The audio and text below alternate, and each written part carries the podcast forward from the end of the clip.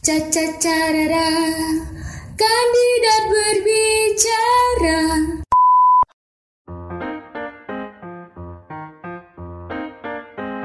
Hai hai Candidaters, apa kabar nih kalian semua? Semoga kabar kalian baik-baik aja ya. Kalau gue sih tentunya baik-baik aja. Wah, wow, udah lama banget nih kita gak ketemu ya. Udah lama banget juga, udah ya udah lumayan lama sih kita gak ngobrol-ngobrol. Jadi selamat datang di podcast Cara Candidate Berbicara. Nah, di episode kali ini akan ditemani oleh gue Chika dan temen gue Dwiky. Say hi dulu dong, Dwik. Halo semua kandidaters. Apa kabar nih semuanya? Udah lama banget ya nggak ngobrol-ngobrol di Cara. Harusnya baik-baik aja ya, Ki. Lo gimana nih? Kabar lo baik-baik aja apa gimana nih? Gue sendiri sih baik-baik aja sih, karena emang lagi di rumah aja dan nggak kemana-mana. Jadi so far ya baik-baik aja sih. Hmm, bener sih, sama sih. Gue juga nggak kemana-mana karena ya balik lagi karena pandemi, pandemi dan pandemi lah ya. Nah, kira-kira nih, buat episode kali ini nih, kita mau bahas topik apa sih? B T W sebelum kita masuk ke pembahasan inti untuk episode kita kali ini, lo tau gak sih Ki, kalau kasus covid sembilan belas Indonesia kan udah menurun nih kan? Nah, jadi sekolah sama universitas sekarang tuh udah mulai melakukan kuliah tatap muka dan ya bahasanya hybrid lah ya. Nah, menurut lo gimana nih tanggapan lo tentang kuliah offline dan lo pernah kan ngerasain kuliah offline? Ceritain dong gimana sih rasanya kuliah offline, karena gue sendiri kan gue gak pernah nih, gue angkatan corona nih kan, gue gak pernah nih kuliah offline ataupun hybrid tuh gue gak pernah gitu. Gimana, gimana, gimana? Wah, bener banget nih yang lo bilang tadi, karena kasus covid sekarang kan udah mulai nurun nih. Jadi banyak banget sekolah ataupun universitas tuh udah mulai ngelakuin pembelajaran offline lagi. Nah, menurut gue sendiri sih kuliah offline tuh gado-gado sih. Ada enaknya tapi juga banyak juga gak enaknya. Tapi so far selama gue kuliah offline sih, gue bisa ketemu banyak orang dengan berbagai macam karakter mereka sih.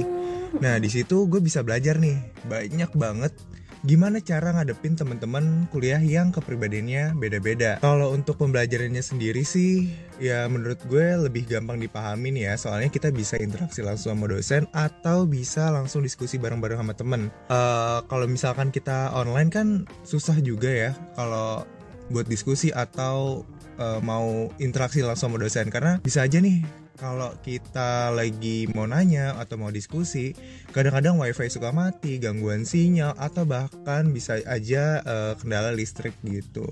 Maka dari itu nih, sekarang banyak banget sekolah atau kampus mulai melakukan kegiatan offline lagi, karena dari segi keefektifan sendiri, kalau kuliah atau sekolah online terus kan kurang efektif kan, terutama buat siswa S D nih, Cik, yang masih butuh banget bimbingan guru dan juga bakal ngebantu banget kalau P T M bakal segera dilaksanain. Nah, kalau buat lo sendiri gimana nih, Cik? Lo pernah gak sih ngerasain kuliah offline? Nah, kalau pernah ceritain sedikit aja buat kandidaters, apa sih yang lo rasain selama kuliah offline atau hybrid? Oh my god, lo serius nanya ini ke gue? Oh my god, gue gak pernah sih, kan tadi gue udah bilang ya, gue gak pernah ngerasain uh, offline sih sebenarnya ya kan. Mungkin kalau di universitas lain tuh setahu gue, dan di, di universitas gue nih ada beberapa fakultas tuh yang udah hybrid. Jujur gue sebenarnya iri sih, karena gue pengen banget ngerasain offline gitu kan. Makanya nih gue pengen banget nih ngobrol sama lo, karena lo pernah gitu lo ngerasain offline yang di otak gue tuh offline tuh seru gitu loh, kayak ketemu teman-teman baru, terus ketemu apa ya, ketemu banyak dari orang-orang dari fakultas lain, bisa nyelenggarain acara secara live gitu loh, kayak seru banget gitu. Makanya gue mm, sedih sekali tidak pernah merasakan namanya offline gitu. Dan menurut gue setuju sih yang tadi lo bilang, jujur yang tadi lo bilang, terutama anak S D juga itu kan gue punya ya sepupu gue anak S D, dan ya udah mereka kan masih masa-masa main-mainnya, jadi kayak kasihan gak ketemu teman-temannya, apalagi yang masih S D kelas satu, ya nggak sih? Bener banget sih. Karena kan anak S D juga masih ba- banget butuh bimbingan, nggak cuman sekedar nonton video atau diajar lewat virtual, itu nggak efektif banget sih buat mereka. Kalau tadi lo nanya soal offline, mungkin gue bisa ceritain dikit kalau online ya versi gue nih ya, selama ini gue kuliah dari semester satu. Aduh, gak apa guys, kita tetap harus bersyukur walaupun uh. Uh, online gitu ya. Kalau experience gue kalau online ya, uh, ketika kuliah online ataupun acara-acara online gitu ya, karena menurut gue secara pribadi sih kuliah online sebenernya tuh enak ya, karena uh, misalkan ada kelas dan misalkan gue lagi gak siap nih itu gue bisa pakai alasan susah sinyal. Dan kadang gue pernah juga ditanya-tanya sama dosen nih, misalkan gue ditunjuk disuruh jawab dan gue gak bisa, gue bisa kayak alasan mohon maaf bu, sinyal saya jelek gitu. Lo pernah gak sih kayak gitu? Itu relate banget sih. Gue pernah kayak, aduh, gue nggak paham nih mana dosennya killer gitu kan. Iya bener banget. Gue langsung pura-pura susah sinyal wifi, langsung gue matiin, langsung reconnecting kan. Jadi gue kayak, iya, iya, bener, bener. beneran susah sinyal nih orang nih gitu. Nah kalau misalkan ditanya sama dosen terus kita nggak bisa jawab, lo biasanya ngapain Ki? Kalau biasanya lo selalu bisa jawab nih. Aduh, aduh, aduh. Gak juga sih, paling gue kayak sosok mikir, ti, uh, sosok mikir dulu, sosok bisa ah gimana ya Pak, uh, oh itu. Padahal gue nggak paham apa-apa, tapi gue sosok mikir aja. Ujung-ujungnya, eh, Pak maaf saya masih kurang ngerti gitu aja. Biar kelihatan ada effortnya gitu. Paham, paham. Nah, selain ngomongin soal kelas tuh, kalau di gue ya, menurut gue kalau kuliah online tuh juga bisa bikin gue double-double kegiatan gitu loh. Kan gue kadang suka ikut kegiatan organisasi, kadang ikut kegiatan kampus nih, kayak sekarang-sekarang kita gini Ki. Kan gue gak cuma ikut uh, satu organisasi atau kepanitiaan doang kan. Nah itu gue bisa nih, misalkan satu hari ada tiga rapat nih, gue bisa nih nge-attend semuanya. Karena kan online juga kan ya, walaupun sebenarnya pusing, cuman ya gue bisa gitu loh hadir dan ikut dengerin semuanya gitu. Itu tadi udah enak-enaknya aja ya. Kalau misalkan menurut gue, kalau nggak enaknya online ya secara pribadi itu, kalau gue tuh ya udah gue nggak bisa kenal temen secara langsung. Jadi gue kenal temen tuh ya by chat. Mau nggak mau gue harus S K S D, mau nggak mau gue harus yang kayak hai salam kenal aku Chika gitu-gitu. Dan ya kan sering di ghosting juga sih ya kan, kita kan cuma ngandelin H P ya sama chat gitu. Nah kalau di kampus gue sendiri pas sekolah offline tuh banyak banget yang bisa mahasiswa lakuin, nggak cuman kegiatan belajar di kelas doang. Contohnya eh, kayak kegiatan di luar kuliah kayak apa ya, kayak organisasi, U K M, atau bikin event besar. Nah kalau di kampus gue sendiri tuh pas zaman gue baru masuk itu pernah ngadain event semacam pensi gitu Cik. Jadi tuh ngundang artis gitu, dan untuk penontonnya sendiri nggak cuma dari mahasiswa kampus gue doang, tapi eh, buat masyarakat umum juga bisa datang. Jadi tuh acara rame banget, rame banget nggak cuma dari mahasiswa aja. Mm-mm. Bener sih, gue juga relate banget dulu waktu kalau gue S M A kan gue ngerasain kayak gitu tuh yang acara-acara offline kan pas S M A yang undang-undang artis tuh jujur dapat banget sih vibes-nya asli, kayak lu bisa joget, bisa nyanyi bareng gitu. Kalau virtual gini kan setahu gue ya kalau acara-acara yang undang artis gitu tuh kan bisa di YouTube, live YouTube, walaupun kita juga ada bayar tiket-tiketnya juga sih ya. Nah kalau tadi kan kita udah ngomongin seru-serunya nih ya, yang sampai bikin gue iri nih, mungkin para candidators juga mungkin udah halu ya kalian sekarang ngebayangin betapa serunya kuliah offline. Nah pasti kan kalau kuliah offline itu ada serunya sama ada nggak enaknya kan. Nah apa sih nggak enaknya kalau kuliah offline tuh Ki? Tadi kan uh, gue udah bilang beberapa enak-enaknya nih. Nah pastinya yang namanya kuliah tuh nggak cuma enak-enak doang ya, karena kita kan banyak banget tuntutan-tuntutan yang harus dilakuin. Nah, kalau ngomongin gak enaknya tuh kuliah offline sendiri sih ada banyak juga. Kayak contohnya, contohnya nih yang pertama, pengeluaran lo bakal lebih banyak kekuras sih. Kenapa? Soalnya kan kalau misalnya kita online nih kayak sekarang, untuk uh, fasilitasnya tuh semuanya udah terpenuhi, kayak buat makan lo atau internet mungkin udah ada wifi dan tempat tinggal, jadi lu tinggal duduk, kuliah, selesai. Nah kalau misalkan kalian kuliah offline itu, kalian tuh nggak cuma kayak gitu, nggak sesimpel itu, karena kalian tuh mungkin harus ngeluarin biaya buat makan, biaya ongkos, dan masih banyak lagi sih sebenarnya. Jadi butuh uh, pengeluaran yang lebih banyak dibanding kuliah online. Nah terus nih yang kedua, istirahat lo bakal lebih sedikit, karena ya yang tadi gue bilang tadi nih, kalau kuliah tuh nggak cuma sekedar belajar doang, tapi kalian ada kerja kelompok, ada uh, mungkin ada acara-acara luar kampus kayak U K M, organisasi gitu-gitu kan. Dan waktu buat perjalanan dari rumah ke kampus atau kos ke kampus itu kan juga mungkin ada yang jauh gitu, itu juga istirahatnya jadi lebih kepotong Cik, jadi lebih capek juga gitu. Terus nih selanjutnya ada paling relate banget dan paling su- nyusahin juga sih bisa dibilang, itu cuaca. Nah kenapa cuaca? Soalnya gue pernah nih dulu itu pas kuliah offline, gue pagi-pagi ada kelas pagi jam tujuh kalau gak salah, dan itu kondisinya hujan gede banget. Gue di kos itu waktu itu gue gak punya payung dan gue juga gak punya uh, jas hujan. Jadi mau gak mau gue harus nunggu hujan reda. Terus yang keempat nih yang terakhir, jam kosong. Nah yang dimaksud jam kosong itu Uh, biasanya kan kalau misalnya kita kuliah tuh ada aja dosen yang gak bisa masuk dengan alasan mungkin dosennya sakit atau ada dinas di luar kota, dan ma- banyak banget deh. Nah ini tuh biasanya kalau kuliah online, kalau masalah jam kosong gini kan, kalau dosennya misal hari ini gak bisa masuk, itu uh, tinggal nentuin aja nih kapan waktunya bisa ngegantiin waktu belajar gitu. Misal tinggal oh misal besok bisa nih, ya udah tinggal nyiapin link Google Meet atau Zoom gitu kan. Nah kalau offline nggak sesimpel itu sih Cik, karena selain kita harus ngatur waktu, kita juga harus nentuin tempat nih, karena kan uh, untuk nyari ruangan buat belajar, nyari kelas yang kosong itu susah banget, karena rata-rata kelas uh, kelas kosong itu, eh kelas itu udah dipakai sama kelas-kelas lain gitu. Jadi harus effort lagi buat nyari ruangan yang kosong buat kegiatan belajar gitu. Aduh, bener-bener deh, ternyata emang kuliah offline tuh nggak sesimpel itu yang gue bayangin ya. Karena dari tadi emang kayaknya kalau di angkatan gue sih pengen banget tuh offline, offline, kapan nih offline? Uh, bakal tetap muka gitu-gitu.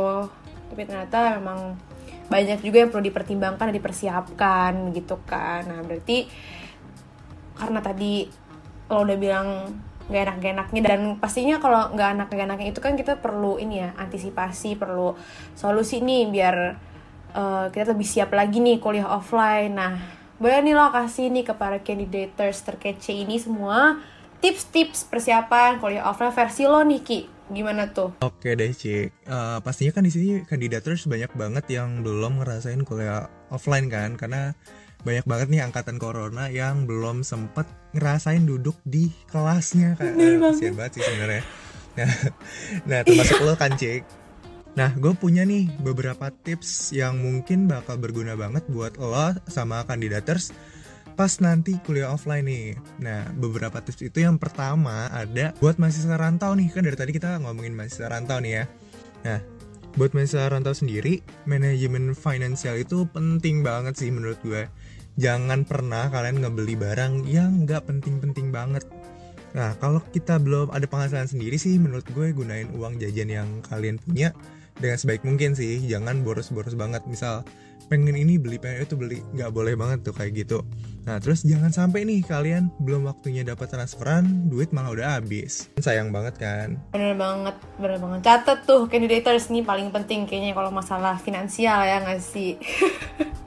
Oke. Okay. Terus-terus? Kedua tuh harus berani ketemu sama orang baru. Nah buat kalian nih candidators yang dulunya susah banget bersosialisasi, bisa banget nih belajar buat lebih berani lagi ketemu orang baru. Pastinya nanti di dunia perkuliahan ini kan kalian gak cuman bakal ketemu sama orang-orang yang satu sekolah sama kita atau satu domisili sama kita. Enggak, enggak kayak gitu. Tapi kalian bakal ketemu sama orang-orang yang dari luar kota, bahkan luar pulau, atau bahkan juga ada yang luar, luar negeri loh Cik. Nah dari situ, dari situ juga kita bisa belajar gimana cara bersosialisasi dengan baik dengan orang-orang yang punya budaya yang beda dari kita gitu. Oh iya benar-benar benar. Terus yang ketiga uh, masalah circle perkuliahan. Nah ini paling relate nih, pasti setiap kampus punya uh, circle pertemanan gitu. Biasanya nih hal ini tuh terjadi karena adanya kebiasaan atau tujuannya sama antar pertemanan tersebut gitu. Dari sini nih kalian bisa milih temen buat yang kalian curhatin nih masalah perkuliahan. Dan gak cuman itu sih menurut gue, bukan cuman sekedar curhat, tapi uh, selama kuliah circle lo ini bisa banget jadi support system lo di masa perkuliahan itu, Cik, gitu. Wah, gila sih. Tadi yang gue rangkum nih lo, tadi baru nyebutin tiga tips gak sih kalau gue rangkum ya. Dan itu benar-benar relate banget sih. Walaupun gue belum merasakan kuliah offline ya, cuman pas orang itu gue ngerasain. Dan yang paling gue relate banget sih circle perkuliahan ya. Karena kan ini ya gue online dan belum pernah ketemu teman-teman baru gitu kan. Jadi ya ya harus nyari teman, harus mau nggak mau harus nyari teman, harus dipaksain nyari teman buat dia jadiin uh, support system, support system I mean. Terus harus bisa dijadiin apa ya yang bisa ngebantu kita, kita kalau emang ada tugas-tugas yang susah, dan apalagi kalau misalkan ada tugas kelompok itu kan mau nggak mau kita harus bonding ya. Dan siapa tahu dari karena kerja kelompok itu kan terciptalah sebuah pertemanan gitu kan. Jadi ya gue relate banget sih. Dan lo pasti masih ada tips lain nggak sih? Ya nggak sih? Harusnya ada gak sih? Oh masih dong Cik, masih-masih banget. Asik, apa tuh? Gue masih ada beberapa tips berikutnya nih buat candidators. Yang keempat ya, kita lanjut. Kegiatan luar kampus nih Cik. Kan biasanya tuh mahasiswa gak cuma ngelakuin aktivitas kuliah aja ya. Ya, ya kali cuma belajar doang ya kan. Nah sebagian dari mereka nih juga memilih untuk punya kegiatan lain di luar kampus. Kayak misalnya tuh magang, kerja, ikut organisasi, atau kayak kita gini nih Cik. Uh, ikutan volunteer di komunitas atau organisasi. Nah, hal ini tuh berguna banget buat ngembangin soft skill kalian selama masa perkuliahan. Nah, tentunya ini juga bakal jadi nilai plus buat kalian yang bakal ngelamar kerja nanti nih. Tapi jangan lupa juga nih buat kewajiban kandidaters buat ngelarin kuliah kalian juga. Jangan terfokus sama kegiatan itu juga, karena kewajiban utama kalian tentunya masih kuliah, yes. Kan? Itu perlu di-highlight gak sih, Ki? Uh-uh. Terus yang kelima nih, manajemen waktu. Nah, untuk manajemen waktu sendiri, pastinya kan Yang, t- yang kayak tadi gue sebutin tadi nih, ada kegiatan-kegiatan luar kampus, nugas, kerja kelompok, sampai magang. Nah, kalian juga harus ngatur nih waktu biar kegiatan kalian gak bentrok sama kegiatan kuliah kalian. Biasanya sih gue ngatasinnya tuh pakai catatan kegiatan nih, Cik, biar kegiatan gue gak bentrok sama kuliah gitu. Sama banget, lebih ini gak sih, Ki, prioritas gak sih? Kita harus pintar-pintar nih nantuin prioritas, ya kan? Dan gue sama sih kayak lo, karena ini kita harus bisa pintar-pintar manajemen waktu, ya harus nyatet atau enggak pri- kayak sekarang banyak nggak sih kayak Google Calendar gitu, oh, gitu banyak banyak aplikasi yang buat bikin kita jadi tata oh, gitu buat reminder tuh, banyak banget aplikasi-aplikasinya sekarang, iya kan? Kayak gitu, wah keren banget. Kita terus lanjut, terus ada lagi nggak nih? Ah, ada deh, ada dong. Kita lanjut yang keenam. Yang keenam tuh ada adab bertemu dosen atau cutting. Nah, ini nih, Cik, ini wow. juga salah satu hal yang cutting. Paling penting buat gue, karena adab sopan santun sama dosen atau cutting itu juga perlu dilakuin. Uh, ngasih salam atau sekedar senyum pas papasan sama dosen tuh penting banget sih, Ka- uh, karena selain itu cara kita buat menghormatin beliau para dosen. Biasanya sih uh, dosen-dosen tuh kalau misalkan di-treat kayak gitu, biasanya mereka kadang suka ngasih nilai plus buat mahasiswa yang baik gitu. Itu-itu caper dikit oh, lah ya sama dosen. Okay. Iya benar, nyari muka ya namanya ya.